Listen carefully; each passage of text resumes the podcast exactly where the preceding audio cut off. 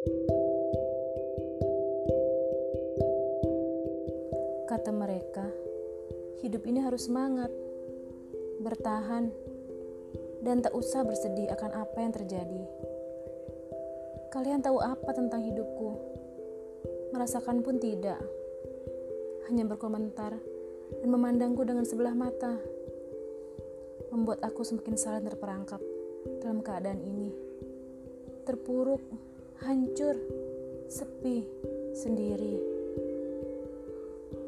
Namun, ketika kau hadir di sana, dengan lenteramu, dengan semua celotehanmu, menyalakan kembali hati yang telah redup,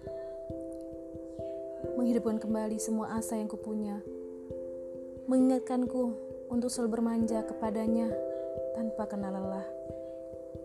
Jangan pernah menyerah dengan keadaan sayang, karena hidup ini harus terus berjalan.